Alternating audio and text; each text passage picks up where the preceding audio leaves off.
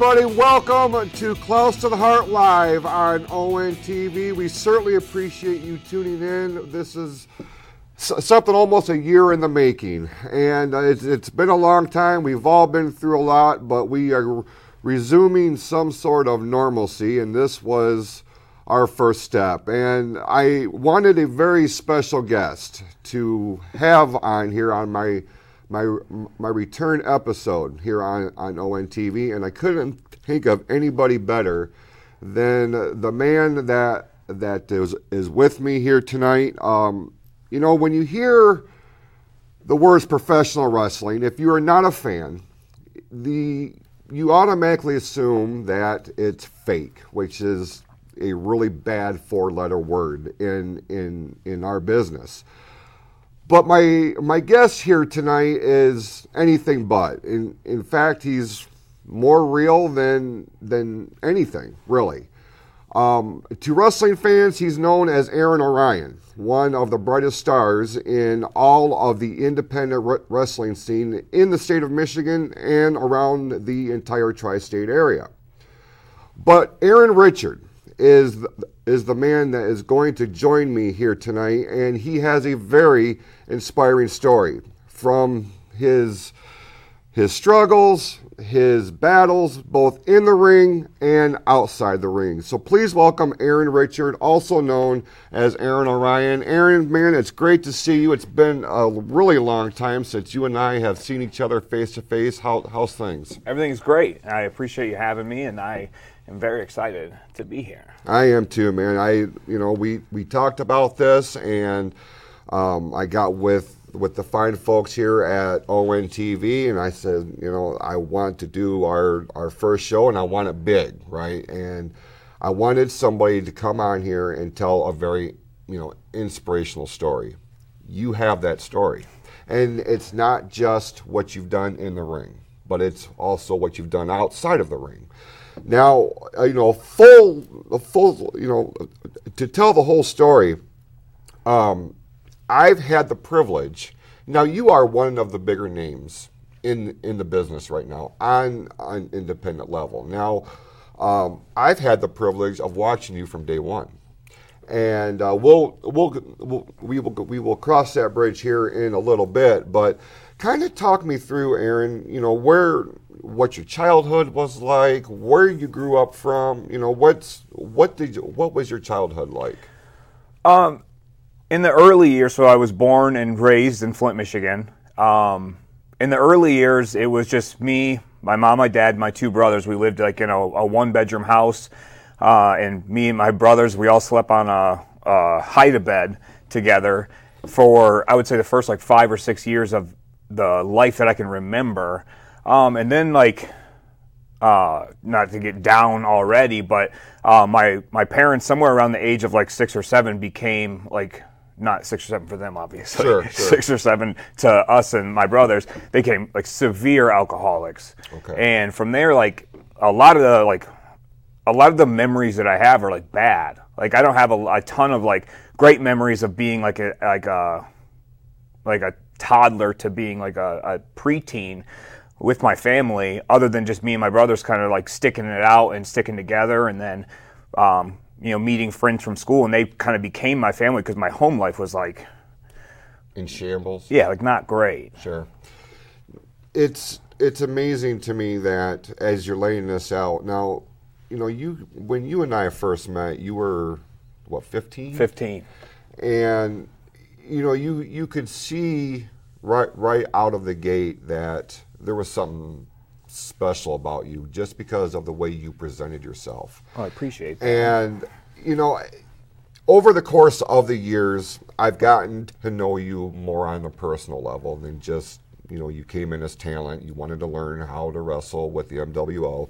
And we'll we'll get there, but the one thing that that stuck out to me was how you presented yourself. And, you know, we didn't go into a lot of your childhood back then, but as you're laying this out, I can I can totally understand and have a better appreciation of why you presented yourself or how you presented yourself in the way that that you did because a lot of people, man, especially in in the Flint area, and that's not to talk, you know, bad about about the area, but I mean, it is what it is, right? Oh yeah. Um, you know, a lot of people, a lot of kids, you know, they have that kind of home environment and they adopt, for the lack of a better term, that kind of lifestyle and they do nothing with their lives. You see it on the news, you hear it on TV, you see, you know, you hear about it all, you know, all the time. You rose above that at a very early age. And, uh, you know, with you know, with your brothers and and with your friends, and you know, knowing you the way I do, I know how close you are with your friends. You have a very, very strong core group of friends, right? So, um, as as you were growing up, were, did you have aspirations in sports? Were you into baseball, football, No. or anything like that? like my brothers are they were amazing baseball players and for whatever reason it might just be like the middle child syndrome like i like rebelled against it like i wanted nothing to do with sports i just wanted to sit in my room you know play my nintendo 64 and just like I think it was like my imagination was like so wild, and we would write sto- like me and my friends we'd write stories, or we would just walk around the neighborhood and like make up like movie ideas to each other, or um, sit and play games and just just kind of it was just just a lot of like palling around that we did. Uh, there was never like, and I always look back on it and I'm sad because I didn't do it but also I don't know where I'd be if I would have done it. But like I, I did wrestling for one year in junior high and I hated it. Like I hated it so much, and I couldn't wait for the season to be over. And I went like six and four, and you know you know I wasn't like great at it by any means, and like uh, I couldn't wait for it to be done. And then like I, I, I thought I wanted to do wrestling because I wanted to be a professional wrestler. Obviously, like uh, school wrestling, like amateur wrestling, is way different. But I was like, man, that would give me like a good base. Is what like the like the reasonable side of my brain said. But then the second I had to do any work, I was like, oh, this sucks. So, you got into amateur wrestling, um, d- and you kind of touched on it. At, at what point did professional wrestling come come across your radar? Uh, there's like two different like things. Like I remember being at my grandma's house, and she was like a big wrestling fan. Um, like wrestling that predates anything that I've ever really been like truly interested in. Like I, I can appreciate all wrestling, but like the late '80s, early '90s, I remember like being at my grandma's house and she was watching a match and it was like Jake the Snake versus somebody and he like threw the snake into the ring and you know all that awesome stuff that would happen in his like his era of wrestling. And I remember like oh that's cool. And it was just kind of nice to sit there with my grandma and she was super into it. And I was just like laying on the floor and I was like man that's that's cool and then it never really like stayed with me. It kind of went away. And then one day I was just like flipping through the channels and I seen it wasn't it wasn't the dumpster match, but it was a part of the feud with the New Age Outlaws and Mick Foley and uh, Terry Funk, and that it was like a pile like he hit like uh, someone took a pile driver like through the announce table, and when I seen that, that's when it was like, oh, this is awesome. Like I don't even know what this is, but this is way different than kind of like the more cartoonish. Um, I don't know, like uh, the that early '90s, late '80s style, and it was just like gritty and grimy, and they were like they looked like they were beating the crap out of each other, and for whatever reason, that that stuck with me. So then I started kind of flipping around, and then I found myself watching like the cruiserweights, and that's what really like dug it. Like that's when wrestling like dug its hooks in because to see these guys flipping around and doing dives out of the ring and all this crazy stuff, that's what got me. Like so then I was just like I seen like two different sides of wrestling that hooked me into a way I was like, man, I got to see this every single week. I got to like I have to be a part of this. And from then on out, it was just like it was like religion to me and my brothers and my mom to to make sure we were watching like every every Monday night and every Nitro, every Raw, and then my uncle, uh, don't call the police, but he would bring over that little black box where where you could stream the paper, not even stream it, but you know you plug it in and you can watch the pay per views. And he would just he would bring over that black box and he would just be like, make sure you record it because I'm going to come pick up the the VHS before Raw starts tonight, so I'm up to date. And he would let us watch the pay per views live, and then he would pick them up in the morning, and and so he could watch them. And then we were just like we we watched every single show. You came in. You we're talking about the Attitude Era, like the height of the Attitude Era when the business had never been hotter. Right.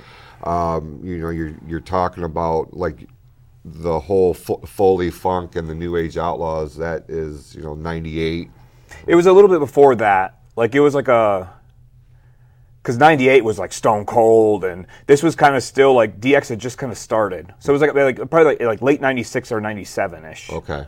Um, because I remember like we were we were deep deep deep in there. Like I remember like in, by '98 we were like we were so hooked. Like I remember for whatever reason we ended up at like a. Uh, like an Indy car race at like the Michigan Speedway or something, and they were selling like knockoff Stone Cold shirts, and I was like, I gotta have one. I'm like begging my mom for it and stuff, and she was like, No, shut up. And then um, we didn't. There's no way we'd had the money for it, but like they were selling, you know, Stone Cold shirts and then Goldberg shirts, and then um, so by that time we were like it had became like our life, or at least my life, and my brothers like enjoyed it. But like for me, it was just like, yeah, like it was kind of like the perfect escape from like our lives. Like it was just like everything that that wrestling was was like everything that I felt like I wasn't. Like I wasn't strong. I wasn't confident. I wasn't like I wasn't athletic. I wasn't. I wasn't any of those things. And it was just like that's the person I want to be. Like Road Dogg and Billy Gunn, granted they're completely two different people when it comes to like their styles and their ability, but they were like the perfect mesh of like two guys that I wanted to be. Like have like the charismatic, like uh, you know, mic work and just like the swag that Road Dogg had, and then just like the athletic ability that Billy Gunn has, and like I was like I would dream about that. Like I would literally have dreams that I was like teaming up with Billy Gunn, and like I had like the tights on with the lips on it and stuff. Like it's ridiculous. Oh man, see, I when whenever I talk wrestling with with somebody, not necessarily a- anybody that's in the business, but just a fan of it, I I'm always curious as to what era was it that you were introduced to the business, and who was it that that stood out to you? People my age, you know, we grew up in in the '80s. I mean, the Hulkamania boom was was the thing, you know, that, Right. and he's the guy that that got me hooked. For you, we know we're talking about the the onslaught of the Attitude Era. Your Austin's DX on the WCW side. You had Goldberg and the NWO. You know, the New World Order. Um, so it's fascinating when when you're laying this out that it's Road Dogg and Billy Gunn because you don't hear those two guys' Yeah. names you know me- mentioned very very often in, in, in terms of these are the guys that I was drawn to and you I mean it was beautifully put because you're absolutely right. It, it was you had Road Dogg had his skill set you had you know Billy Gunn who with his skill set but it meshed perfectly. It was a perfect tag team. Well, I think that with like with Road Dogg too is just like I felt like I could be that. You know, like with Billy Gunn, he's a freak athlete. Sure. And he's just like a monster. He's like six foot four and he's just jacked. But like Road Dogg just looks like a guy. Right. And but then, you know, he was in Desert Storm and he's out there and he has like his you know, his uh, braids and he has just like a shirt and and pants on and he's just he's so confident and he's just like he has so much like swag to him but he just looks like a guy. And i was like i like i just look like a guy. Like and so it's like for someone who never had any like athletic aspirations that was like what like it, it attracted me so much more because i was like man i could be road dogg like i could be like that. So you you have a legitimate passion for professional wrestling. Now, before we get into your journey into the business, when you relayed that at school or, or or what have you, because it was right along the time that the business was picking up, and it was all over pop culture. It was all over mainstream media. Um, were you um, like for me and it's a different era i was picked on terribly as a kid because i was a wrestling fan you know it was all the, all that fake crap Right. you know did you encounter anything like that or had, had had the business evolved to the point to where it was now a cool thing to be a, a wrestling it definitely fan? was like cooler it wasn't like like you weren't you know boosted into like the popular kid table at lunch or anything like that but it was definitely like it wasn't necessarily like it was like you know like how you're talking about it wasn't like frowned upon by other kids so you would have kids who would you know say you know whatever nonsense they're going to say but like you also find yourself around and attracting a lot more other wrestling fans and and because it was so hot in the time there's so many more of them Sure. so then you kind of just find your own little clique of just even if they're just like schoolmates and then you know you never see them outside of school you get there on monday or on tuesday or on monday and you're like i can't wait to see this tonight. What do you think's going to happen? And then on tuesday you're like oh i can't believe you know vince mcmahon peed his pants or whatever you know nonsense. And then you know and then you're out at recess and you're going through the moves that you've seen and you're you know trying to power bomb your buddy and stuff and then uh, you know the security or lunch ladies whatever come out and yell at you. Right. um, but no, it just it it seemed I never really remember a lot of flack, getting a lot of flack, other than just like kids trying to like put you down. Sure. Yeah, that you know, because that's what happens when any when people don't understand something, and they just they chalk it up to oh, it's fake, it's this. No, there's a lot more to it than what you're seeing, and you're just you know that's the art of Right. of, of the business, right? So I would imagine, and correct me if I'm wrong here, but you know when you're you're following the product on a weekly basis, you're watching the Raws, the Nitros, the pay-per-views. This is something that you want to do. Yeah. Now, did you have? I mean, did you let it be known that I am going to become a professional wrestler? You know, come hook or crook. Um, and how did the Michigan Wrestling or- Organization come across your radar? So like, it seemed like you know we were like wrestling in our backyard on our trampoline or just on the ground and or like putting a mattress down or just you know a bunch of blankets and stuff and we were doing like what we thought was going to be you know the closest thing. But it, it like in the moment it seemed so unobtainable.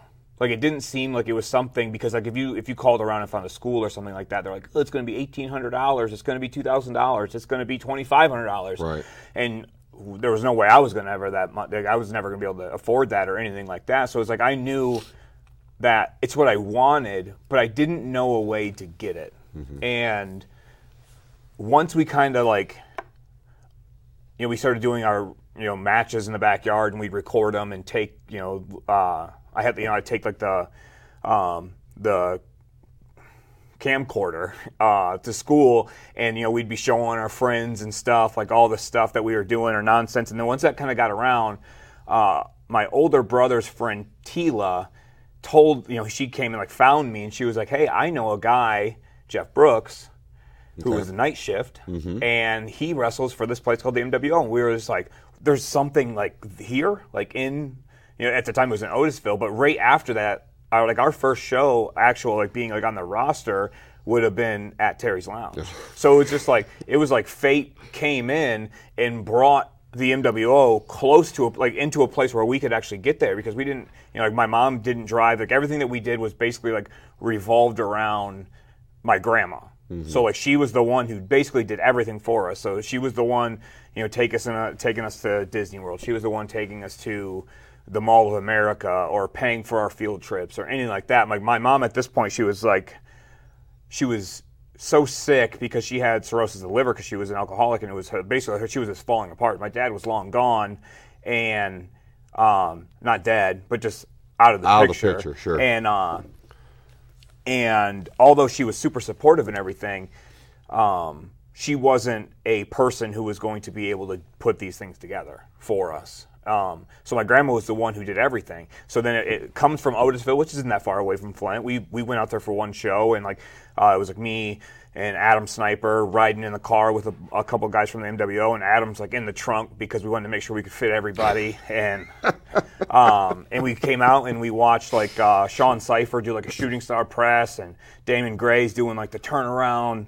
uh, moonsault, and we are like, this is the craziest thing we've ever seen. We couldn't believe it because it was the first time we were ever seeing wrestling live as well. Okay. So we were 15 years old, and it was the first time being able to be in a ring, and also just seeing a ring in person. It was like it was just, it was mind blowing. So you had never been to like a Never. WD, a WWE show or anything like that? I, I didn't know that. Yep. Interesting. Well, you came in at, I mean, an opportune time. and anybody that follows, you know, our organization, the MWO, knows what a huge part that Terry's Lounge was. We that was our home base Oh yeah. For like six, six and a half years or something like that. And it was a little dive bar, um, not on the best side of, of Flint, but I mean, that, that was home. And, uh, you know, you guys came in to, you know, it was you, it was Sniper, um, a, a, a Christopher Saint. Was Yep. he with you at that time? Well, he was in Lansing. He came. He was like, he was in and out. It was because it was basically like, could we go pick him up? Mm-hmm. So like Adam Sniper is the only one who had a car. Could we go get him and then bring him to the shows because he was going to school in Lansing at this time. This is like right before. Eventually, he moves in with me. Like uh, he has some family stuff going on, and eventually, my mom was just like, "You're to come live with us, and you're to finish school, and then you go out on your own. You'll be a human." But like she was just like she kind of knew what was going on at his home, and kind of like uh, got the gist of everything. And my mom was just she was awesome. Like she was like the caretaker to the neighborhood and like even though she was going through so much and she had so much going wrong in her life you know from her health to her marriage um, she loved being a part of our lives and she was a lot more of like a friend to us than she was like a mom like she was like our authority figure but it was never like um, it was never like a helicopter parent situation. It was like, do these things, like go do them. And um, uh, so eventually, Saint comes and moves in, and then Donnie Crow. So that was the four of us, and we came and we had like our um, red track suits on, and with our names like uh, drawn in on the back or whatever like that. And we Right. thought we were so cool. hey man, back in that day, it was cool, you know. Because and and when when you guys came in, you know, when you guys came in as like one group, um, kind of talk me through because as as the promoter and you're dealing with you know 25 to 30 people you know i didn't have the opportunity to really sit and watch you guys exclusively because i had so many o- Right. other things happening.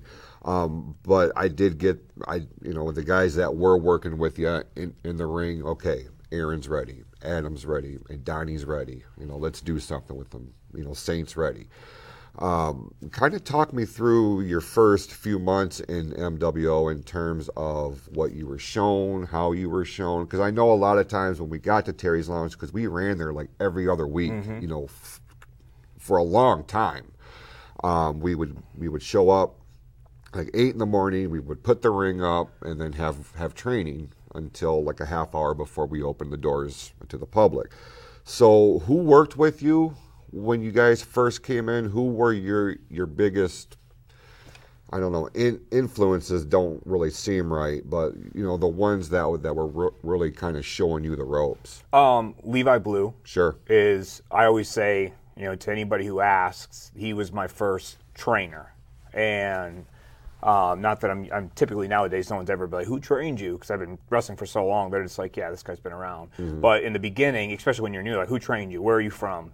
Um, so Levi was the first one, and he was like the one who like was really interested in making sure we knew the business. Like, and obviously you got to go learn moves, you got to learn how to bump for sure. But he was uh, like um, a lot more instrumental in making sure we understood like how wrestling is supposed to work.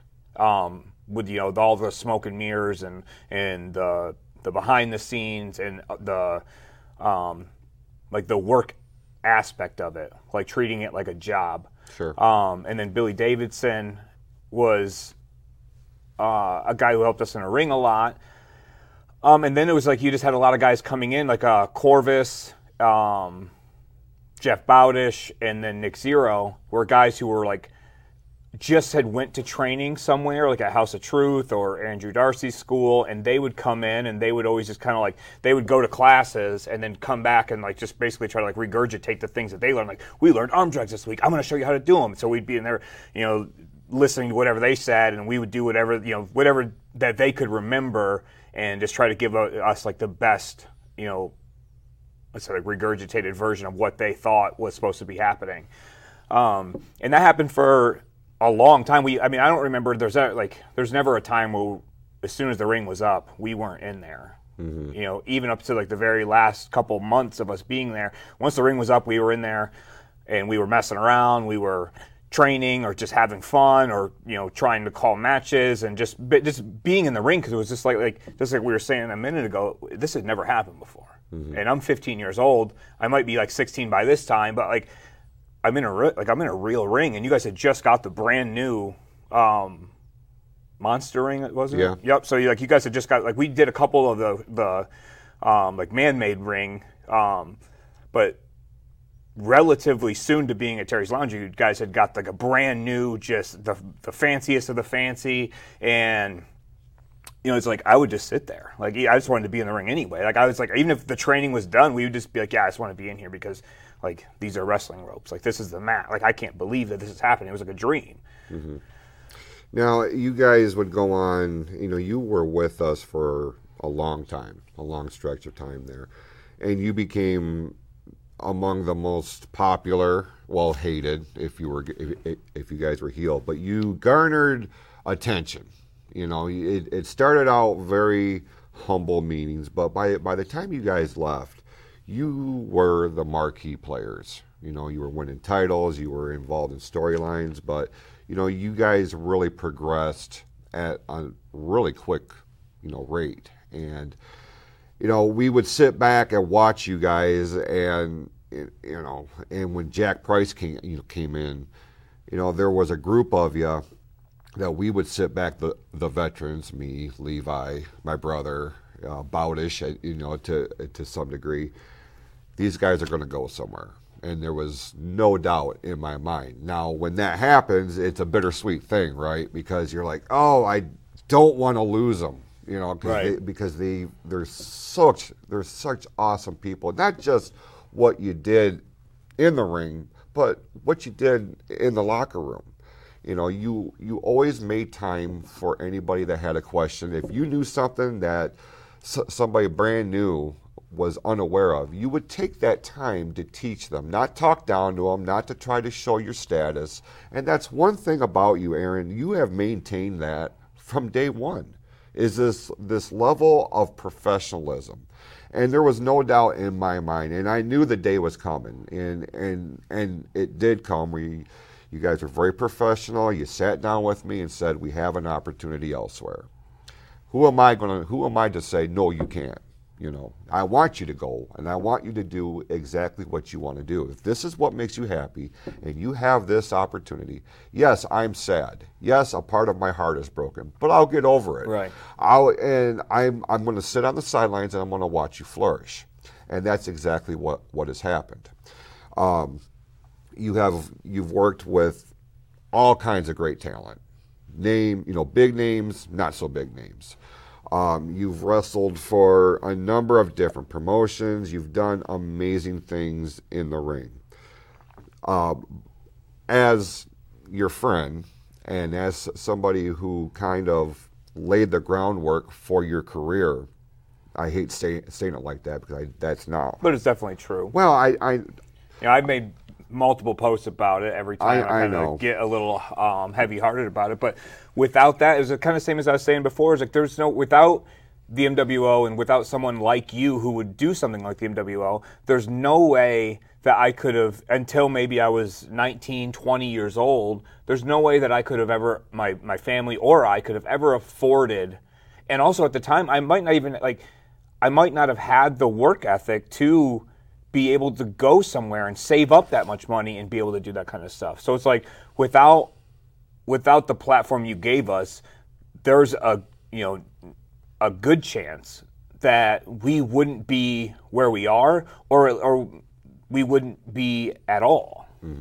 And I've always like I've always said that, and I've like and I always you know I wouldn't say if I didn't mean it, but it's like I've, but I've always meant it. Like without this, um, we might not have ever got to have a piece of the pie and a piece of that dream that led us to um, gaining more success or more fulfillment fulfillment um, down the line. Well, I, I want to share a story with you. Um, I was, and you know, we're we're skipping over, I, you know, your independent, you know, time, all the different promotions and promoters that you have since worked for, XICW, you know, the, the, the bigger name promotions, right? Um, I was getting ready for work one night. I'm on I'm on third shift, and I had the TV on. It was a, it was a Monday night, and my wife and my kids were were in bed, and everybody was sleeping. I come out of the bathroom. I was walking down the hall, going into the kitchen, and I just kind of glanced up at, at at the TV, and I had to stop, and I'm like, I didn't see what I just saw. So I come back in and I hit the rewind button, and there you are on Monday Night Raw. Talk me through through that. How how did that become a thing? Because here's the thing, Aaron. When when when I got back to where you were so, solely on the screen, I paused it and I said an expletive, pretty loud, to the point to where it woke my family up. And my wife, thinking that there was something wrong, she's like, "What's wrong?" Aaron Orion is on Monday Night Raw, and I had it paused where you were on the screen. You were doing the thing with uh, Corbin Yep. and Kurt Angle, and uh, I'm like, "Come here, look at this! Look here, look at this!" It was, dude. I had it was like a proud dad moment. One of my boys, I you know, you can you can work for a hundred other you know, promotions and promoters, but you will always be one of my boys. One of my boys is on WWE television. How did that whole whole thing come about? So we were at a show. It was uh, Saturday, you know, midday, and um, I got a call from a friend, and it was essentially that they were doing a battle royal on Raw in Chicago, and they need a couple trustworthy people who can come fill these spots. And they, I don't know how she kind of got asked about it, but she was like, "Hey, I know the people." And she, um, she called her boyfriend at the time. You know, she told him, "Hey, call these people and tell them that you know this is an opportunity for you guys to come in, and you know there's a you know a 75% chance that you guys are going to be on Raw." Um, and we just, I, I called my work immediately. I was like, "Hey, I'm not going to be there on Monday. I am doing something else, and I, you know, I'll talk about it later. I'm not going to tell. I didn't want to tell anybody. I Sure. Tell, you know, I told Jack, um, Jack Price, at the time. I told Jack, and I told. I might, he might have been the only person. And I was just like, dude, this is crazy. I can't believe this. But it seemed like it was too good to be true because it literally came out of nowhere. It was one day prior. And um, so we get there, and you know, you have to do tons of paperwork and stuff. There's so much stuff that comes into um, actually uh, getting approved. You have to be there. You have to see their medical staff, and you have to talk to their doctors. You have to um, kind of like, um, this is kind of full circle too. It, it's I wouldn't say that we did like ring work beforehand, but we had to do stuff like kind of mess around a little bit and kind of show them that we were in some way qualified. Sure. And Road Dogg was our agent for the match.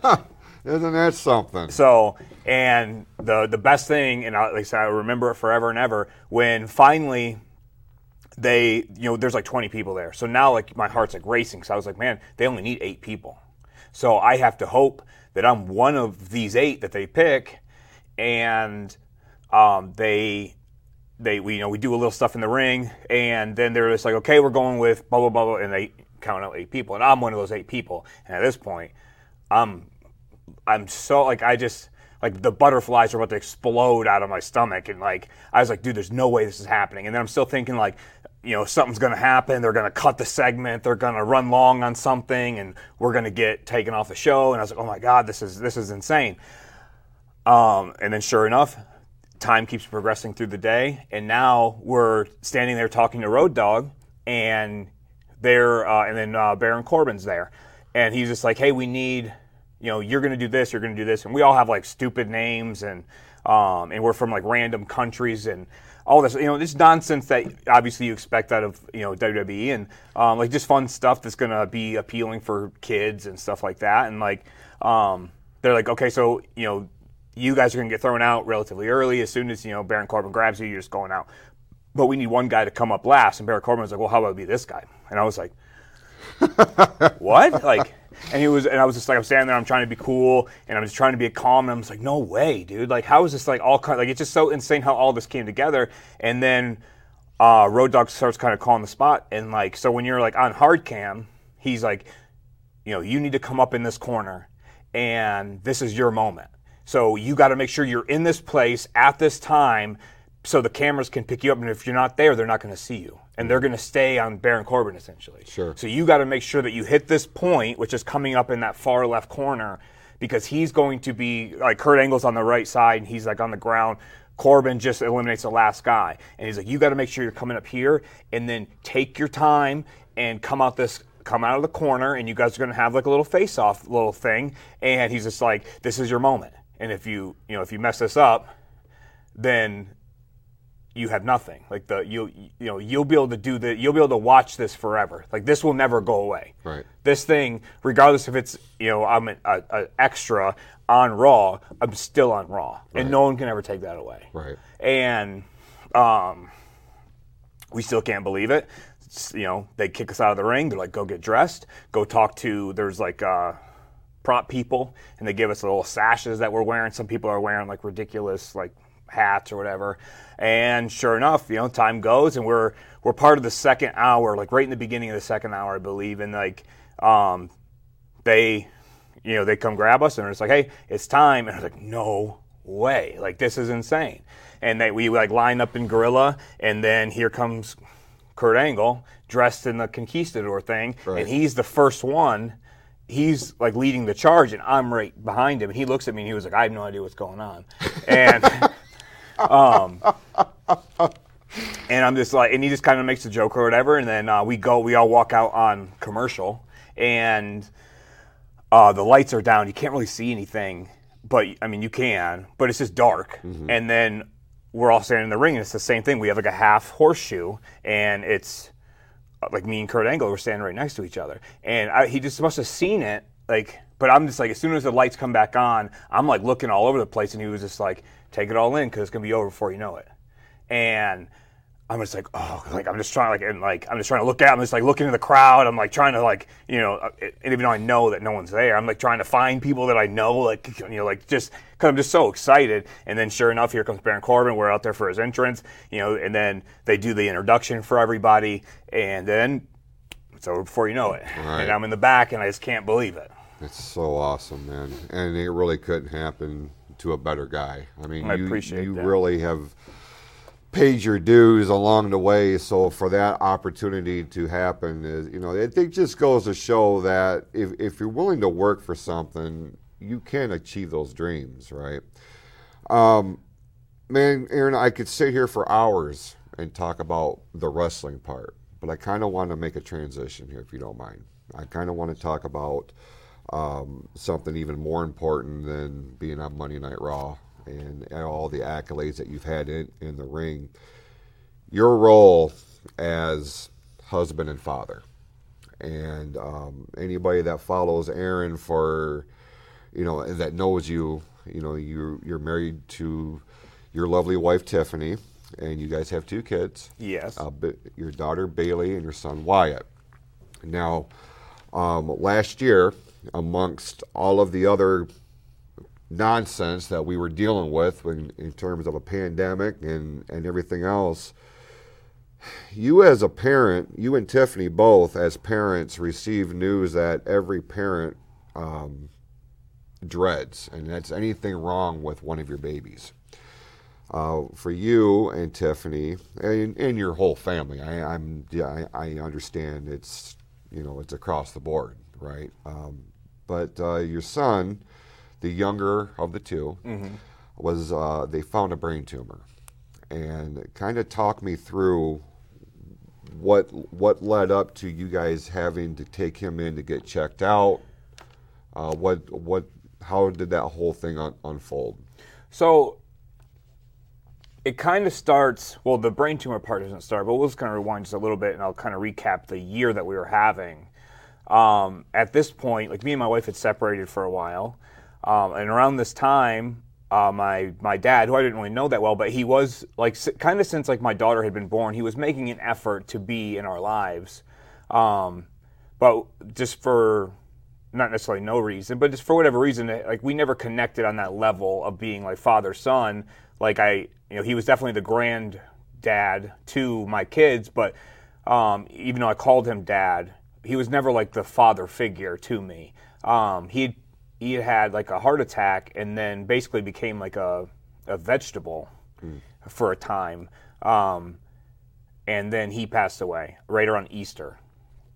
And then, uh, so of 2019.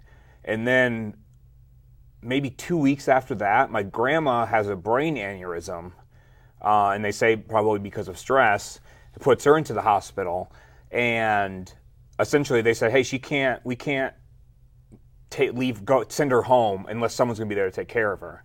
So then at that time, I was like, okay, well, I'll move in. I like, I always think like, hey, and we talked about it a couple times, is that um, my grandma's the one who took care of us. So she was like, like, my mom is my mom, but she was like the parental figure Sure. for our whole life. And I was like, well, I'll definitely move it. No one else is going to do it, and I'll definitely do it. And I'm, I've always been like the kind of, you know, fly by the seat of my pants type guy. And I was like, okay, well, I'll move in. So we left our house. We left. I left my job. I left everything and moved in with her. And then six months after I'd moved in, probably a little less than that, she passed away a couple days after Christmas of 2019.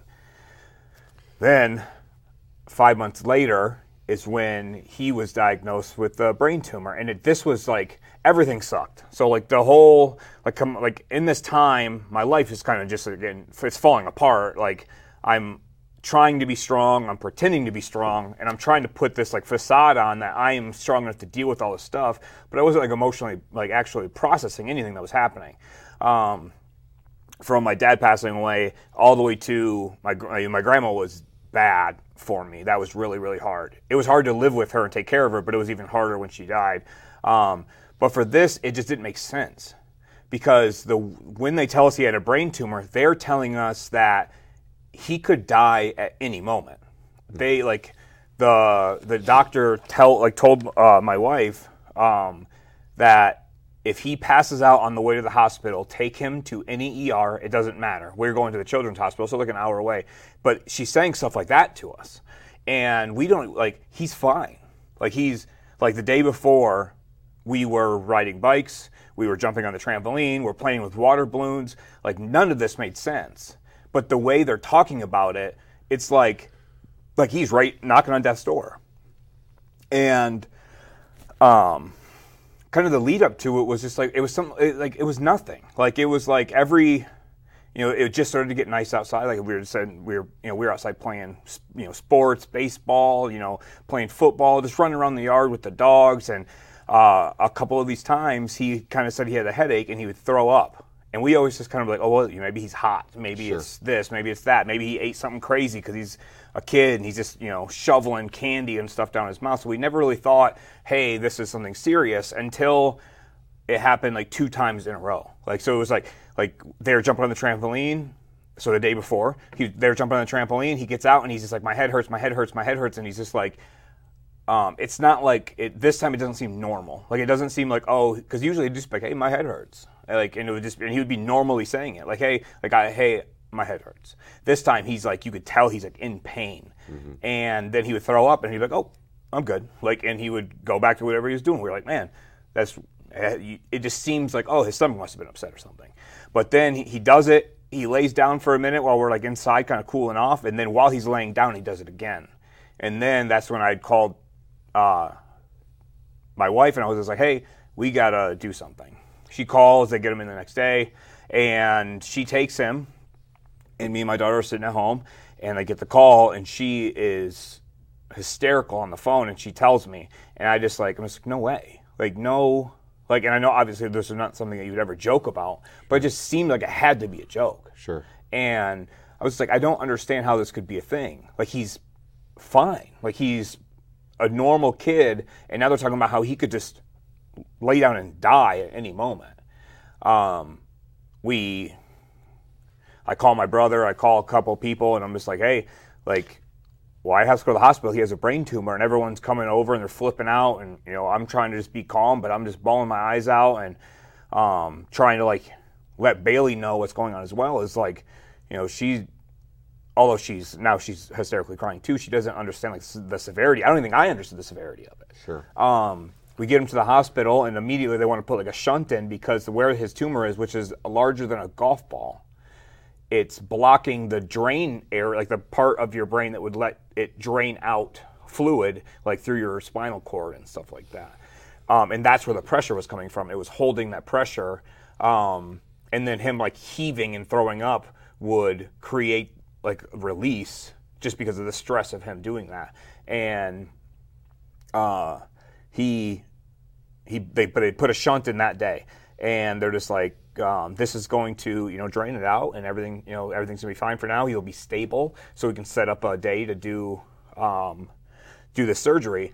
And essentially, they're just like, hey, everything's gonna be fine. Like he's, you know, they're not saying like, hey, this is 100, percent but they were just like, uh, some kids wake up from surgery and they're perfectly normal, like they're ready to go home type stuff. And um, he has the surgery, and me and Tiffany walk into the um, the room to see him, and they're expecting him to wake up. So they, you know, he should just be waking up out of anesthesia on, from the anesthesia, and he's not. And you know, he's having like some sort, you know, he's having like muscle movements and stuff like that, where he's just kind of like twitching and stuff. And the nurse is like, "Yeah, he should be waking up any moment." And this kind of happens for like 20 minutes, and then we start seeing like all of his stats and stuff start like just dropping, and dropping, and dropping to the point where we like we're f- like we're freaking out, and they and this is this was the worst part. I mean, the whole thing sucks, but this is like the bad part is they like they they put us into like a private room, like a private waiting room, and we had no clue what's happening. But we're like, there's no way that if, if it was fine, we'd just go back to the waiting room. We've been there for eight hours. Why wouldn't they send us back there? Right. And now we're in this this private room with like a, we're like behind like a locked door, and we have no idea what the hell is going on. And hours like an, you know an hour passes or something like that, and they come back and they're like, uh, he's intubated. You know, he's not breathing on his own. Uh, and then from there, he's basically going to coma for what seems like forever, but like a couple, like a, at least a month before, I would say two months before he could. They tried to take the um, take him off the ventilator twice, and both times he just didn't breathe, and they had to re put it back in multiple times, and then uh, one day they just, you know, for you know just whatever reason, his they took it out, and he was, and they weren't the the time that they the last time they took him off the ventilator was to do um, some sort of imaging and but they expected to have to put it back in, but they just needed these pictures to see if there was any damage to like to his uh, to his throat that, that would make make him not be breathing on his own. And they take it out, expecting to have to put it like right back on, and they take it out, and he just is breathing on his own. But even from then, he's like not awake. Like he's just like a zombie. Mm-hmm. Like he's like just like staring straight forward. Not there's no interaction, no like you know blink if you can hear us, no show me fingers, no nothing. He's just there, and he's just, just like I said, like a, like a vegetable. Like, um, and that happens for like another couple weeks, and then slowly he starts kind of coming back to, and um, and at this point he's, you know, 25, 26 pounds or something like that. He's just, and he's a tall kid, and he's just a skeleton of the Wyatt that we took to the hospital. And um, from there, he starts doing PT. Still not talking. Um, PT, OT, and they're trying to get him to, you know, with speech therapy and stuff while he's in the hospital. And then in October, so five months after, after being in the hospital for five months, um, we finally get to bring him home. And even then, he's not able to hardly talk. Um, and he's not able like he can walk if you're like holding him, but he can't walk for more than a couple steps. Um, he's basically just like um, he has like no muscle, no nothing, and he's just healthy enough to not be in the hospital anymore. And then from there, fast forward a year, um, you know, we were talking about off air. Now he's you know he's still not back to normal. Uh, there's a lot of things he still has to do, and a lot of things he's going to have to go through, but. Um, he's running around and climbing and jumping and he still has some issues with his like equilibrium and stuff like that but um, you know fast forward to a year basically to the day he's he's running around being crazy and um, kind of back to exactly what you would expect a seven year old boy to be like. Brother like I, I i kept tabs on what was happening just based solely on what you and Tiffany were putting out on Facebook. I had reached out to you a couple times just to let you know if you need anything, you let me know. I did not. It, as you're laying this out, man, my my heart is sinking f- further and further down because our kids are are the same age. You know, um, my my son and your daughter are very close in age. Your son and my daughter are very close in age, and I'm and I can't imagine what kind of mental toll that that has taken on you. And before you get to that part, you're you're laying out all the you know you lost your dad, you lost your grandma, you lost your mom when you were younger, right? Yep. Yeah, because I remember when all that on when all that on, unfolded. Uh, what I can tell you, Aaron, and you know I I'm sure Tiffany too, along with your whole family, is I got to believe that something like this, and correct me, you know, if, if I'm wrong, but this has made you a stronger family from the inside out, right? Yeah, definitely. Because, you know, like as I was talking about with when I was laying everything out earlier, like at, not at this time. Me and Tiffany were back together by this point, but uh, Tiffany and I had separated, and we weren't together for basically a year. And when I started kind of going through all this stuff, that's when like me mentally, I was like. You know, I came just came home from the army. I'm supposed to be this like I'm supposed to be a leader. I'm supposed to be strong. I'm supposed to be tough, and I'm trying to pursue this wrestling career and be a dad and work like a normal job and I was working like 12 hours a day third shift and then I would get the kids when Tiffany went to work so Tiffany would you know she'd drop them off to me and then I would have 2 3 hours of sleep and I would just try to be with my kids as much as possible like that's all I ever like other than wrestling there's nothing that's ever I care about and it's like I know part of it is just because you you love your kids no matter what that's you're supposed to Right. but my dad was so awful that like I never wanted my kids, and that was like a fear that I had when I was like younger too. I was like, what if I don't care about my kids? Like, what if I don't love them? Like, um, and you know, and I think everyone says it when they're younger, like kids, kids, but they're like, I'm never gonna have kids. I'm never gonna have kids. Um, but that was something that went through my head was like, what if I just don't care? Like, what if they just don't? Like, what if I don't have that thing in me that makes me connect to them the way that you're supposed to connect to your kids?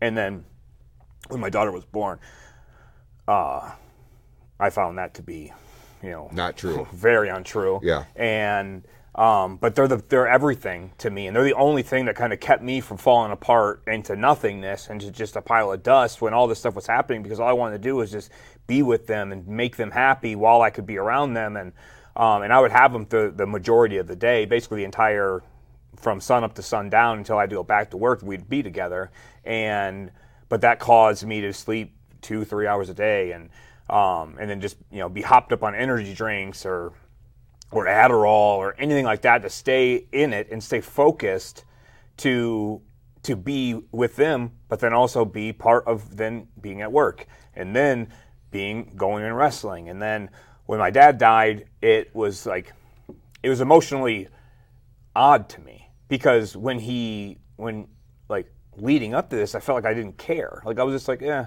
whatever, dude. Like he's just a guy, but he's not. You know, like I said, he was he knew my kids very well. He was great with them. Um, but it's just like it's never like I was just like, yeah, yeah. When he dies, it's gonna be like yeah, whatever. But then when he died, it was like, oh, this sucks. And there were so many things that like I wish that we could have said to each other. There's so many things I wish we could have done um, that could, you know, maybe had made me feel different, made me maybe be more emotionally open to him. Um, and then right after that, that's when my grandma got sick, and that was like I was like, I'm going to do whatever I can to be here for this person and spend the last couple years of her life um, you know, granted it was only six more months, but I was just like, I'm going to make sure that she knows, and my kids know her for the awesome woman that she was. Granted, she was not nearly the same person at this point because she was, you know, coming out of a um, having a, a brain aneurysm. But you know, I wanted my kids to know, like, I wanted them to know her legacy, like of who she made. You know, like, like she made us into the people we are, and. I just wanted to make sure that like my kids knew like this is the person that like helped put us together and um and then saved us from you know the the abuse in our home and the, our dad you know beating the crap out of us and beating the crap out of our mom and you know like uh she's the one who who instilled everything that was morally correct and like I wanted my kids to know that. And I wanted her also to know that I'm here for her the way she was here for us. And then when she passed away, that was just like it was like losing my mom all over again. Um, and then from there, I was just like, I was like, man, I have nothing left other than just I'm like a zombie, and the only joy I have is being in the ring or being with my kids. And then uh, by that time, me and Tiffany were back together. Like by the time that my uh, grandma had passed away, we were back together. But then, um, and then Wyatt comes down with this, and it's just like, I don't know how much more I can take. Like I don't know how much more I can do. Like this is, this is all I got. Right. And uh, being like kind of stuck in the hospital with Tiffany um, through all this uh, brought me and my daughter closer together. Granted, we've always been super close, but um, I was very, very adamant to make sure that she didn't feel left out or forgotten. Um, and I would, you know, like in the very, very beginning of being in the hospital, we were both there all the time. But um, as soon as he was stable, I would go home and make sure that me and Bailey went on little adventures and did fun stuff and um, and just knew that you know, like I, you know, loved her obviously, but just like to know that like you know, no matter what crazy stuff's going on in your life and how bad everything seems, there's always time to stop and smell the flowers and enjoy like some sort of aspect of your life, no matter how bad it seems. And then, uh, you know, when when Wyatt finally got to come home, we had this big party for him coming home, and um, and then we really started focusing on like, hey, we have to make this time count. So like for Christmas, we did like every week we made sure we did something for Christmas. So we'd go see lights or event, you know, for their birthdays, which is both in December. We went up north and rented a cabin and and went and seen the waterfalls and um, did all this crazy stuff. But then like, every week we did something, and we were just like, I just, like, I want to make sure that if something like this is to happen, I don't have regrets of being of not doing enough. And I think no matter what, you'd probably say like, "Oh, I wish I would have did more. I wish I would have did more."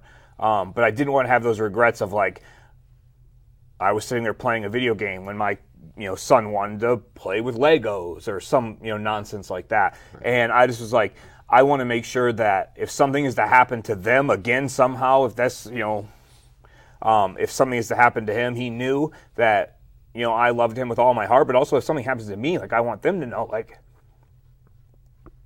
I did everything that I could to try to make them happy and be there for them and be like the uh, the father that I never had, but also be someone that they can depend on for any situation that they ever get in and know that like they are my entire life. Man, this is as personal of a conversation that I've ever had on doing doing this project, not just here on ONTV, but the podcast or anything. Joe, I know we're running a, lo- a, little bit over. Um, if what I, what I want to do, I want to take a quick break, and um, when we come back, I want to give my my final thoughts. So, so, so stick with us. More of Close to the Heart live on ONTV is right after this. Breaker one nine, breaker one nine. You got your ears on? Put the hammer down and come out to Orion Township's annual Big Rig Gig on Friday, August 6th from 5 to 9 p.m. at Friendship Park. Fill up on go-go juice, load up the family, and come do some rubbernecking as you check out dozens of trucks, tractors, diggers, dozers, bucket trucks, backloaders, and emergency vehicles of all shapes and sizes. Might even see Smokey Bear and his bubblegum machine. Come early, stay late, and don't forget the Kodak camera. For more information, visit OrionParks.com. 10 4, good buddy, and keep the shiny side up and the rubber side down, and I'm gone. ONTV invites you to take part in our 10 week video production class. The class meets on Monday nights from 7 p.m. to 9 p.m. and offers instruction on studio production, field production, and non linear editing. Upon completion of the class, you get access to ONTV's facilities and equipment to produce your own program or short film. The cost is $30 for Lake Orion residents, $60 for non residents. For more information, give ONTV a call at 248 393 1060 or visit OrionONTV.org today.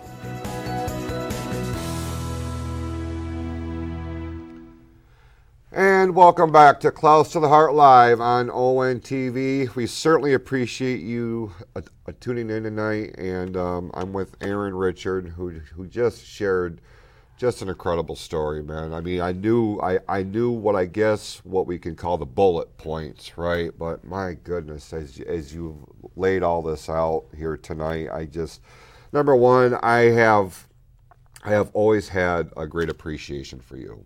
Okay and and or, ordinarily at this point of the ONTV show, I would have my final thoughts. Um, and I had something in mind that I was going to lay out here, but after listening to what you've laid out here tonight, I'm totally going. I, I mean, off script. I don't have a script, but I had an an idea of what I wanted to say. But um, your story, brother, is one that. Uh,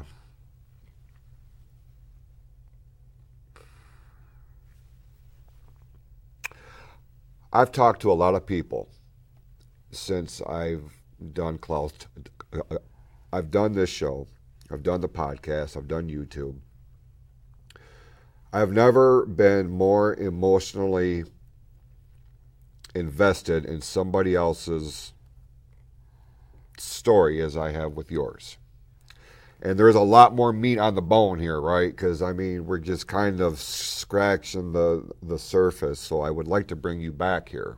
I you know, love when, to come back when our schedules meet up here. Um, but in closing this week's episode, here's what I would like to say, and this a lot of this will stem based on the conversation I just had with Aaron here. I one of my models in life is you have to maximize your minutes and that's not it's not a cliche. And if anything, in this in this past year with the pandemic and and all of the craziness that went along with that, that was on full display. A lot of us lost loved ones. A lot of us lost friends. Either we, we lost contact with them or they passed away or whatever the case may be. Aaron's story is an example to where you have to maximize your minutes because there is no promise for tomorrow. I've talked about it several times on uh, across my platforms. But his story is one that really hammers that home. And we get one shot at this thing called life. And it's easy to get wrapped up in the hustle and bustle of life to the point to where everything else just kind of goes to the wayside because we are so zero focused on one aspect of life.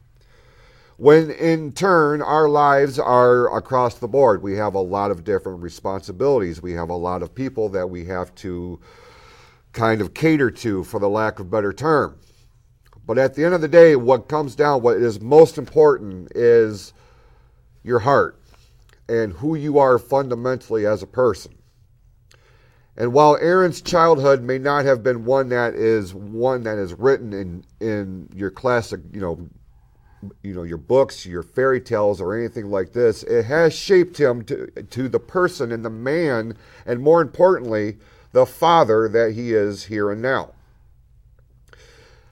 I take great pride in in in the fact that my wrestling company and maybe me on uh, a small level played a very small part in his development as a performer, as a professional, but more importantly, as a man.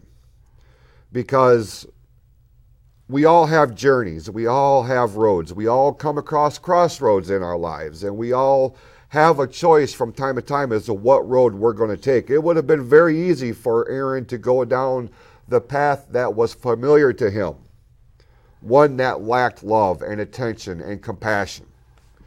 He didn't go that route, he went the, the other way, and that was on full display here tonight.